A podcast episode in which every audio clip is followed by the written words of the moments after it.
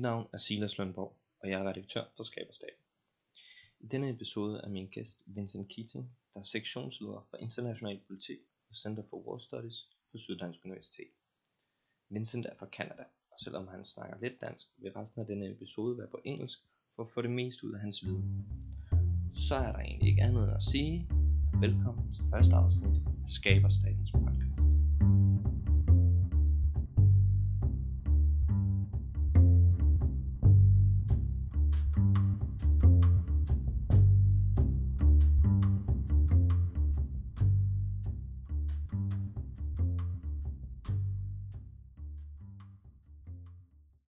Welcome, everybody, um, to the first episode of this podcast. Um, today, with me, I have Vincent Keating, uh, associate professor here at S- uh, University of Southern Denmark and uh, section head of uh, Center for War Studies, Yes, uh, the international politics. uh, section. yes. the international uh, Politics politics, section. section. Yes, absolutely. Right, great. Center for War Studies run by uh, Trine Flockhart and uh, Chiara de Franco. So well, Don't all right. don't want to step on their toes. No, that's um, that's right. All right. Um, first, let's talk a little bit about the international system. Um, many would say that the nature of the international system is anar- uh, anarchi- anarchistic. Uh, Mhm. but um, what does th- this mean? What? Why is it anarchistic? Would you say? Well, I mean, it's uh, so. This is one of the fundamental things about international politics that possibly makes it different from the study of domestic politics, and this is this concept of anarchy. To say that uh, that the international system is a system system of anarchy, and what it basically means, or most, I guess, you know, one common understanding of it is that there is no central authority, uh, no legitimate central authority that can make rules and decisions for everyone. So, unlike in the state of Denmark, uh, you have a you know you have a certain amount of land, you have a system, you have a government, you have in fact several layers of government, and it is seen that most of the time, most of the people respect the authority of the central government, right? Uh, and, uh, and and therefore there's a certain amount of order uh, within Denmark.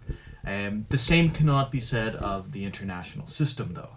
Uh, in the international system, there is no world government in the same way that uh, that uh, you have in in Denmark uh, or any other country. Uh, what you have is you have a, a, a number of independent, sovereign, that's the important word, states. Uh, and amongst those states, uh, there is no one with legitimate authority to tell the others what to do.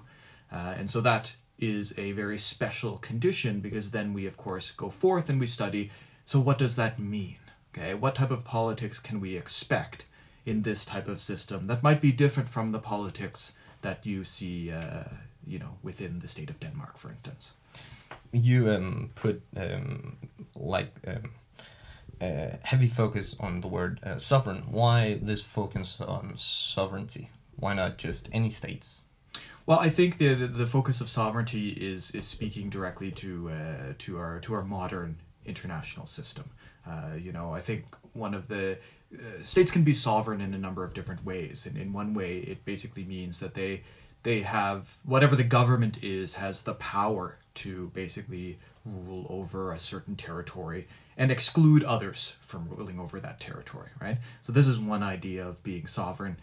The other idea of being sovereign, which is perhaps more important in, in the modern international system, is that the states recognize each other as being the legitimate rulers over these territories, right?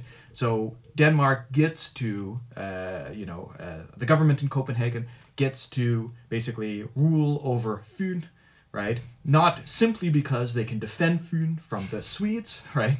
But because the Swedes recognize that they, they could, you know, that that is the territory that is ruled over, right? Just as the Swedes have their territory that is ruled over, and there's a series, there's a there's a system of mutual recognition, right? Now the important thing about this is that that wasn't always the case, right? So this is this is just talking about the modern international system. Um, but the importance of sovereignty is that we have these independent political entities, right, um, that recognize each other as being independent. Uh, so most of the time, right? Don't try to take each other over, for instance, right? Most of the time. Uh, and and so the question is is that again this gets back to this this problem of no central government. There's no one central authority. There's a bunch of sovereign independent states that recognize each other's sovereignty. And most of the time the question is how is it that we do things in this type of system? Um, when you have a prime minister when you have a government you have an executive you have an opposition that fights in the media against right? You know like the you know against what the government is doing to try to provide some sort of alternative plans, and then you have elections to figure out which one's better. Mm. Um, that's a very specific way of doing governance. Uh, when you have a bunch of independent states that we don't have elections for who gets to be president of the world, uh, you know, and we don't have a loyal opposition. Uh, we we basically have a bunch of different states that uh, that constantly are uh, are in politics amongst each other and in this kind of you know unstructured uh, mess of a system right compared to the structure that we find domestically we have to get things done yeah. right? And that's and that's what makes it special is and getting things done could be ev- everything from providing security to you know uh, providing uh, you know certain types of rights to climate change to any type of uh, you know uh, coordinating on refugee issues. So every every everything from issues of, of war and peace all the way to issues of how we treat each other. So uh, it's a uh, so it, makes it complicated. It makes it yes. quite complicated yes um, in um, like in the world of international relations it's um, normally recognized that there are two like um, dominating um, ideas uh, liberalism and realism and more so so the structural realists. And they like often discuss the way best way to work around this anarchy. But where lies the difference? Why not just take one or the other? What what's the difference between the two well, the, the, the fundamental difference. I mean, you know, I mean, pe- people will have different opinions about this. I will give you my opinion about this. Uh, you know, the, the the fundamental difference between these different, uh, I guess, theories of international politics is primarily lies in their focus and what they're interested in. Um, I think I think it's sometimes unhelpful uh, when we try to say that one must be correct and the other one must be wrong. Um, sometimes they will uh, they will I guess fight against each other, and we can in fact take one situation and interpret it in different ways using different uh, theories. Um, there's other problems uh, for which some of these theories have absolutely nothing to say. Uh, you know, some will have something to say about others, others won't. Um, so in this case, I mean, if we look about realism, right, we can we can see that realism is fundamentally a theory about international security, right? Uh, it it says nothing about human rights, it says nothing about the environment, unless it's tied back to the issue of security, right? And that's fine, right? Because theories don't have to be about everything to, to illuminate something interesting about the world. Um, and in, in, in realism, uh, you have this idea that, that, that states in this, finding themselves in this state of anarchy, uh, you know, can't really trust one another very much, uh, and because uh, you know there is fundamentally no police to come and uh, you know arrest the people who do wrong, who break international law, and everybody understands this. So you end up in this system of self-help, right? Where security becomes the primary, uh, you know, the primary issue that you have to deal with. Now, there's a couple of things about that, right? First of all, all they say is that security has to be the primary issue right? I mean, one of the interesting things about realism is that it doesn't it doesn't deny that states can be interested in other things, right? Only that, of course, without security, it's hard to do other things. Uh, so, of course, that's why they will focus on uh, on on security. The other thing about realism is that you could make a, an argument that it is it is reasonably limited, and I'm and I'm gonna I'm gonna say this in the sense that if you take any bilateral relationship in the world right now Okay. Uh, how many of them would you say are fundamentally driven by security concerns and fear over the other? Right? If you look at New Zealand and Bolivia, if you look at Botswana and Laos, okay, it's very if you can take any two random states in the world and think is the fundamental way that they're that, they that they interact with each other uh, you know, is it driven fundamentally by issues of security, right? Now, a lot of these, and in the examples I've given you, they're really far away. You can always mm. say, well, you know, they're very far away, so of course they're not super, you know, concerned with the, the security of each other. But of course, part of the problem is is that it, it you know you can probably say this for most of the neighbors of Bolivia, right? You can probably say this for a lot of the the neighbors of Botswana, right? You know the the relationship they have with their neighboring states isn't fundamentally driven by security. So if you say that, you might ask, so why why is it that realism is so popular? And I'm going to put forward the argument that it's so popular because it tells us about dramatic politics. Okay, so it tells us about the politics of great powers, right? It tells us about the big the big guns and how they interact. And there's a lot of drama in that, which is why I think it gets a lot of interest, right? So it tells us perhaps quite a lot about China and the United States. I would say that, in fact, there are security concerns here that each has about the other, and that realism might be a very interesting lens to, of course, look at those how those security concerns play out. You can say the same between Russia and perhaps the the members of uh, the European Union. Uh, again, security concerns, you know, between uh, the states, uh, and uh, and realism could be a very good way of looking at it. Uh, so so in in this sense, you know, I think realism has its purchase because, of course, security is dramatic right? And when and where there are security concerns and you want to look at it through a realist lens, right? I mean, those are those tend to be interesting, right? You know, they're the big cases. Um, this is perhaps a little bit different from liberalism, right? Which is fundamentally, I'm going to make an argument, a theory about cooperation, right? So it's it's it's interested in how and why and in what way do states get along and and cooperate with each other? What are the processes of cooperation? And how is it that if states don't have this, this security concern as the fundamental problem between the states, well then what do they want to do and how can they you know work together to achieve common goals how can they figure out what their common goals are how do international institutions work and how do international institutions help states do this?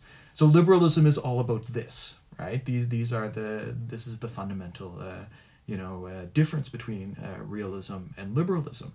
And uh, and sometimes they will conflict and sometimes they won't right? Uh, you know and that's i think part of a sort of understanding international politics is understanding that there is no universal theory, right? There's there's different theories that illuminate different bits, uh, and part of it is knowing where those bits overlap and where they don't, uh, and using the right tool for the job when you want to understand what's going on.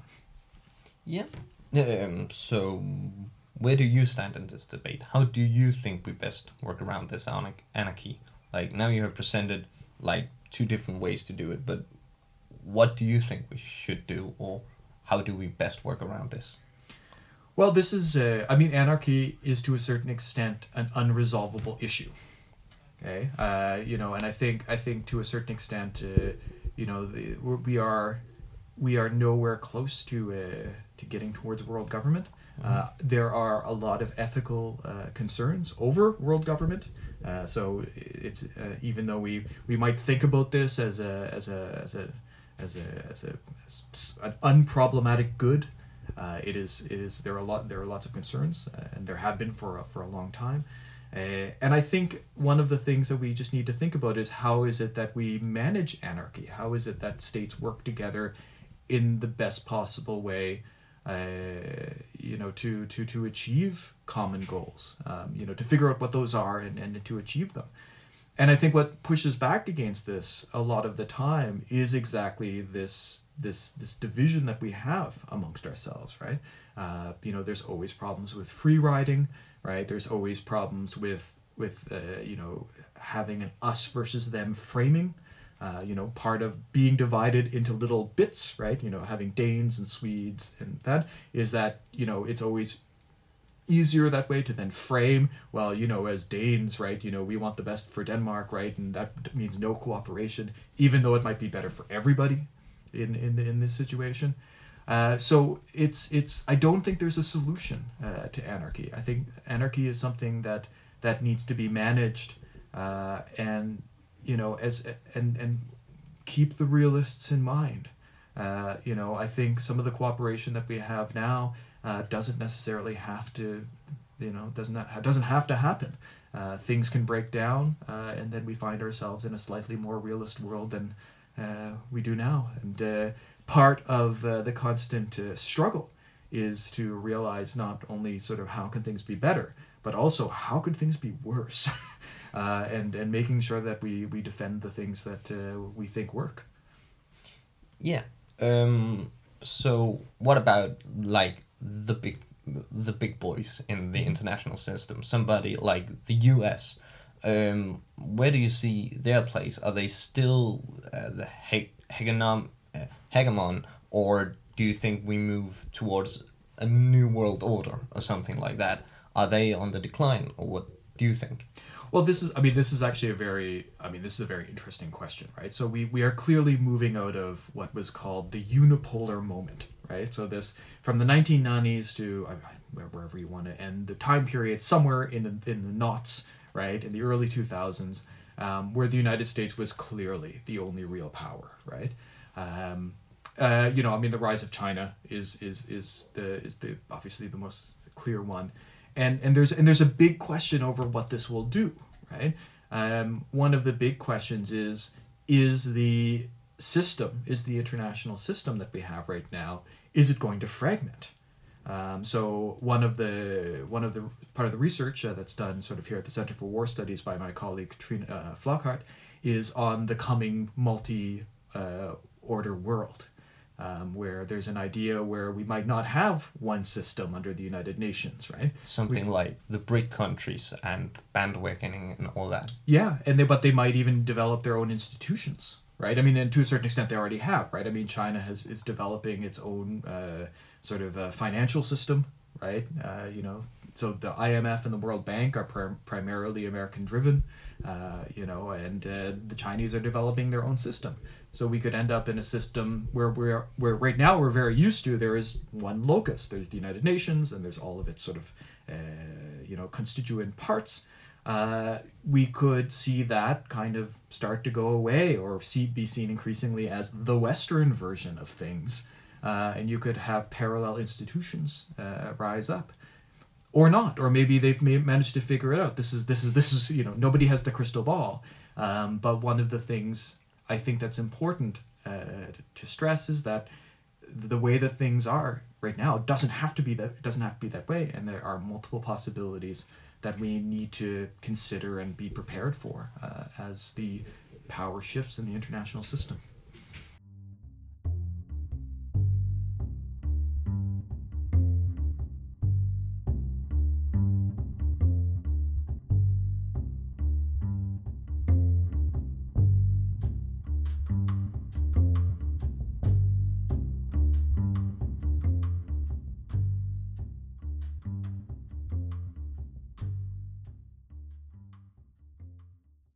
Så tager vi lige en lille reklamepause. Jeg bryder ind her midt i episoden for at reklamere for en af de arrangementer, der kommer til at foregå på instituttet. Interpol afholder en opvarmning til det amerikanske valg. Arrangementet vil foregå den 3. november fra 16 til 20 ude på universitetet. Der vil komme besøg af Vincent Keating, som vil interviewe e IP-teoretikeren John Eikenberry. Stifteren af Center for Amerikanske Studier, David Nye, kommer også. Det er en god mulighed for at sætte sig ind i nattens begivenheder og gøre sig klar. Og det vil selvfølgelig være med snacks og alt hvad der hører til. Så tag fat i dine studiekammerater og tag med til Interpols opvarmning til det amerikanske valg den 3. november 16-20 på Syddansk Universitet.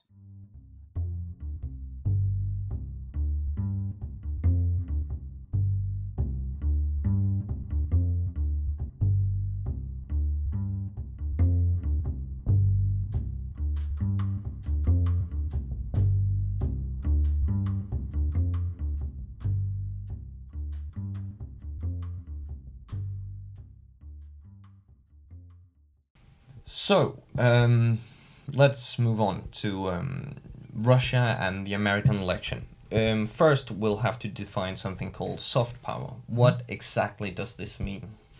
Well, soft power is a concept uh, developed in the 1990s by a, uh, a professor named Joseph Nye. Okay, and uh, in the early 1990s, uh, there were a lot of uh, new ideas, right? So we knew that communism was over. That was a big deal. Nobody really knew what was going to come afterwards. Uh, and there were there the early 90s early to mid 90s was was a period where we had all of these big concepts. We had the clash of civilizations we had the end of history. Uh, these were all written in a time period where people were trying to figure out what comes next. Uh, so for joseph nye this is when he comes up with us this idea right in the same time period. And basically the idea is is that although in you know previous times, in, in sort of during the Cold War, hard power ruled, right? Uh, it was increasingly going to be important for states to to to gain and utilize what he called soft power. And by soft power, he meant the power of states to attract, okay, to be attractive to other states, okay. And uh, in this conceptualization, he basically said, in order to be attractive to other states, you you need three different elements, right? You need perhaps a culture mm-hmm. that is attractive. So you have Disney World, and everyone thinks Disney World is awesome, right? So you're it's attractive because of that. You uh, you need a political philosophy that's attractive, right? So people respect you because you are you are seen as a just country, for instance, right? Uh, and you need a foreign policy that goes along with this, right? So uh, if you if you call yourself the, the beacon of liberalism and the hope for uh, you know for human rights all over the world, and your foreign policy is to enslave all of the other countries, um, it won't work, right? You know, it's right. not going to it's not going to generate soft power, right? So you need that alignment between foreign policy and the uh, and the political preferences that are seen as attractive. And the important thing about this is that it's it's power at the end of the day Okay? So even though I'm talking about attractiveness, attractiveness isn't the goal. The goal is that the attractiveness makes it more likely that you'll get what you want. Okay? So I think that's important, right? When we talk about soft power, it's still about power, right? It's just sort of packaging this concept that you know you can get what you want because you have a big military and people might be afraid of you or you can de- deter people or you know however you want to use it but we also need to think about how is it that our culture, our ideology, and our foreign policy are seen as attractive to the world? Um, and because it's seen as attractive, we have more influence over decisions than we might otherwise have if it wasn't attractive. So that's that's soft power in a nutshell. Yeah.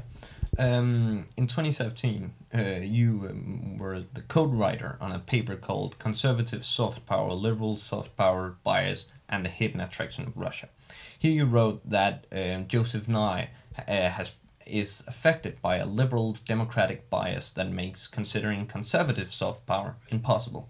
Why do you think this is? Why don't we consider um, states like Russia um, capable of soft power? Well, this was uh, yeah. So basically, this gets back to that second point, right? So Joseph Nye says that the second thing that gives yourself power is this idea of uh, an attractive ideology. And then, of course, the next question you should ask is okay, so what's an attractive ideology? And for Joseph Nye, the answer to this is well, it depends. Uh, all kinds of things can be attractive. Um, but what ends up happening is that when he comes back to cases, it's always liberal democracy that he chooses, right? And this, in the soft power literature, uh, we argue, myself and my co-author Katarzyna Kaczmarska, uh, we we argue that this just becomes a de facto idea, right? So, in any paper that comes after Joseph Nye, uh, if you are looking at the soft power of South Africa, one of the things that people would say is, well, is it a liberal democracy? Does it have human rights? Right? And it's just assumed that these are the things that must be attractive. Um, and basically, what we try to argue is that this assumption might not be valid. Uh, I think uh, with the increasing conservative turn that, that we see in the in, in the in the West, uh, perhaps in the world more generally, increased populism, increased nationalism, right? This idea that human rights and democracy, uh, you know, are fundamentally the things that global populations will be attracted to needs to be put in question. And so, uh, what we do in this paper is we argue, you know, Russia basically up to the point that we, that we write the paper, is seen not to have any soft power coming from its from its ideological values. Right? It's basically completely written off. And Joseph Nye himself, when he writes about Russia, when he writes about China, it's like until these countries you know, basically respect human rights and, you know, let NGOs do their thing and all these, you know, become democracies, you know, there's no way they can have soft power, right? All they can actually do is sort of influence, they can use propaganda, they can use disinformation. Um, but that's all sort of information warfare because, and they need to use that because they don't have anything else, right? They don't have attractiveness, okay, according to the, these set of authors. And, and so what happens is that they end up looking at culture, right? So because again, Disneyland, etc., right? That's another thing. So they'll look at the the influence of the Russian language. They'll look at you know the extent of the Orthodox Church, right? Uh, and what this does is that it confines any real soft power scholarship to the near the near countries around uh, Russia, right? Their neighbors, where you find Russian speakers, where you find Orthodox, you know, Orthodoxy. Uh, and so basically, what we wanted to say was there's no reason that liberal democratic values are the only ones that need to be attractive. And if we assume that conservative values that, that the Russian uh, regime has been putting out for the last decade uh, could be found attractive, can we find any evidence of this? Right. So part of this was a it's a it's, a, it's it was a paper that um, said if we relax this assumption, can we find any evidence? It's a proof of concept paper. Yeah. And, uh, and of course, we argue we can. So, uh, not to spoil the entire paper, but um, what kind of proof do you find? Like, uh, for example, Russia. Do we have any examples of real Russian soft power? Yeah. So, what we argue is that uh, we can see this across uh, populist elites. Okay, so I mean, this was our study. You can't study everything at once, right? But we thought, you know, elites are a good place to start uh, and basically see is there any evidence that they are publicly okay this is the important thing that they are publicly pointing to russia as a type of country that they respect for the values coming out of russia? And and this is sort of important because if you think that liberal democratic values are kind of the exceptionally dominant ones right then this might be, not be something that they want to say, right? Um, so so they're potentially uh, taking a cost in putting these words out. In, It's not a costless act, right? To sort of put these ideas out into the uh, in, in, into uh, the public domain. And yet, what we find is time after time, sort of populist elites in in European countries, in America, uh, they they basically again and again point to Putin and they point to Russia as the type of regime that they respect. Uh, and they do so for a number of different reasons. Um, part of it is claims to this conservative idea of Christianity, uh, which they will argue that the, the West has lost in its sort of you know Enlightenment rush, uh, you know, into secularism. Uh, and so it's a part of it is a call back to more traditional values encapsulated in conservative Christianity. Uh, other parts are about strong leadership and Putin himself as a strong leader, uh, you know, as opposed to these uh, these these weak Eurocrats. Uh, and and what was shocking about it is that once you did sort of relax that assumption, right, that once you thought, okay, I wonder if there is any evidence that uh, that anyone is looking towards Russia and their political values with admiration, you find out that in fact it's all over the place. Okay, it's actually it's actually not difficult to find.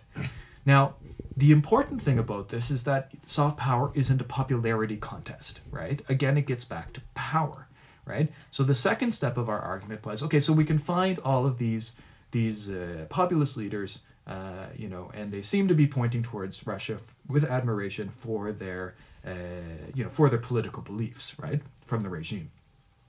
And so we said, so what does that mean? So, what does that mean for foreign policy? Does it seem like Russian foreign policy is therefore easier to, to, to do? And, uh, and what we found is a very high correlation between those who look towards Russia with admiration and those who support controversial Russian foreign policy decisions, like invading the Ukraine and like their involvement in Syria, were the two case studies that we used, right? So two two cases where the West is generally like, that isn't so awesome that you're doing that, right? And yet we find out that there's a very high correlation between those people who see the values as attractive and those who support these Russian initiatives. And our claim is this seems this is what soft power is supposed to do, right? Again, it's not a popularity contest. It's a type of power that because of your attractiveness, right, it allows you to accomplish your foreign policy goals. And it seems that amongst these uh, set of populist elites, it seems to be working. Yeah. Um, one like probably more um, up to date example is um, Trump and his friendliness Mhm. towards Putin. Yeah. Uh, do you think that this Russian soft power has influenced um, the U.S. as a general, or maybe just the White House? Yeah. Well, I mean, it's it's. I mean, this is an interesting question, right? And uh, you know, I think, I, I I mean, from my perspective, I would say that it's it's a uh, for all of the talk of of of Putin having something on Trump. Or uh, you know, there's this this videotape, or you know, there's Yeah. some sort of bribery or blackmail going on. I think, in a way, there's a much more simpler uh, and, and more broad uh, explanation, which is namely that Trump likes Putin because of his ideological values, right? Trump wants to be Putin in a way, right? He he likes the strong man getting stuff done, you know, doesn't kowtow to the media, locks them in jail, right? Uh, this is this is I, th- I think they're they are in a way ideological allies, and this to a certain extent extends and has increasingly extended to the Republican Party as a whole. Uh, you know, polling on Russia and on Putin show that the Republican Party has been increasingly accepting of Putin as a strong leader and as and as Russia as uh, as an ally. Uh, you know, to the United States, uh, you know, even despite all of the allegations of, of influence, uh, influencing the, the election and, and, and, and so forth. Uh, so what, you, what we see is that among the conservative populist bits of the Republican Party, we, we perca- perhaps could extend our argument, right? That the more that they are, uh, you know, convinced that Putin is an ally, that Russia is an ally, right? Uh, the the more they they disregard the, you know, how it is that Russia operates within their country, and uh, that uh, that for liberal Democrats it could be a problem. Yeah. um, so, but it's probably an understatement to say that the relationship between the US and Russia hasn't historically been very well. So, haven't they created maybe a more peaceful world with with this relation to Russia? Isn't it more peaceful now? Yeah, I mean that's that's actually a very good question. I think, uh, you know, because ideological conflict is conflict, right? Uh, so, and of course, what we see during the Cold War is massive ideological conflict. Uh, during the 1990s and early 2000s, we see everyone getting along, right? Because of course now Russia is, oh, we're look, we're trying democracy, right? you know, with Yeltsin and, and all that. Um, and then of course, as as Putin becomes, uh, you know, more conservative and less democratic, right? We of course see more ideological tension.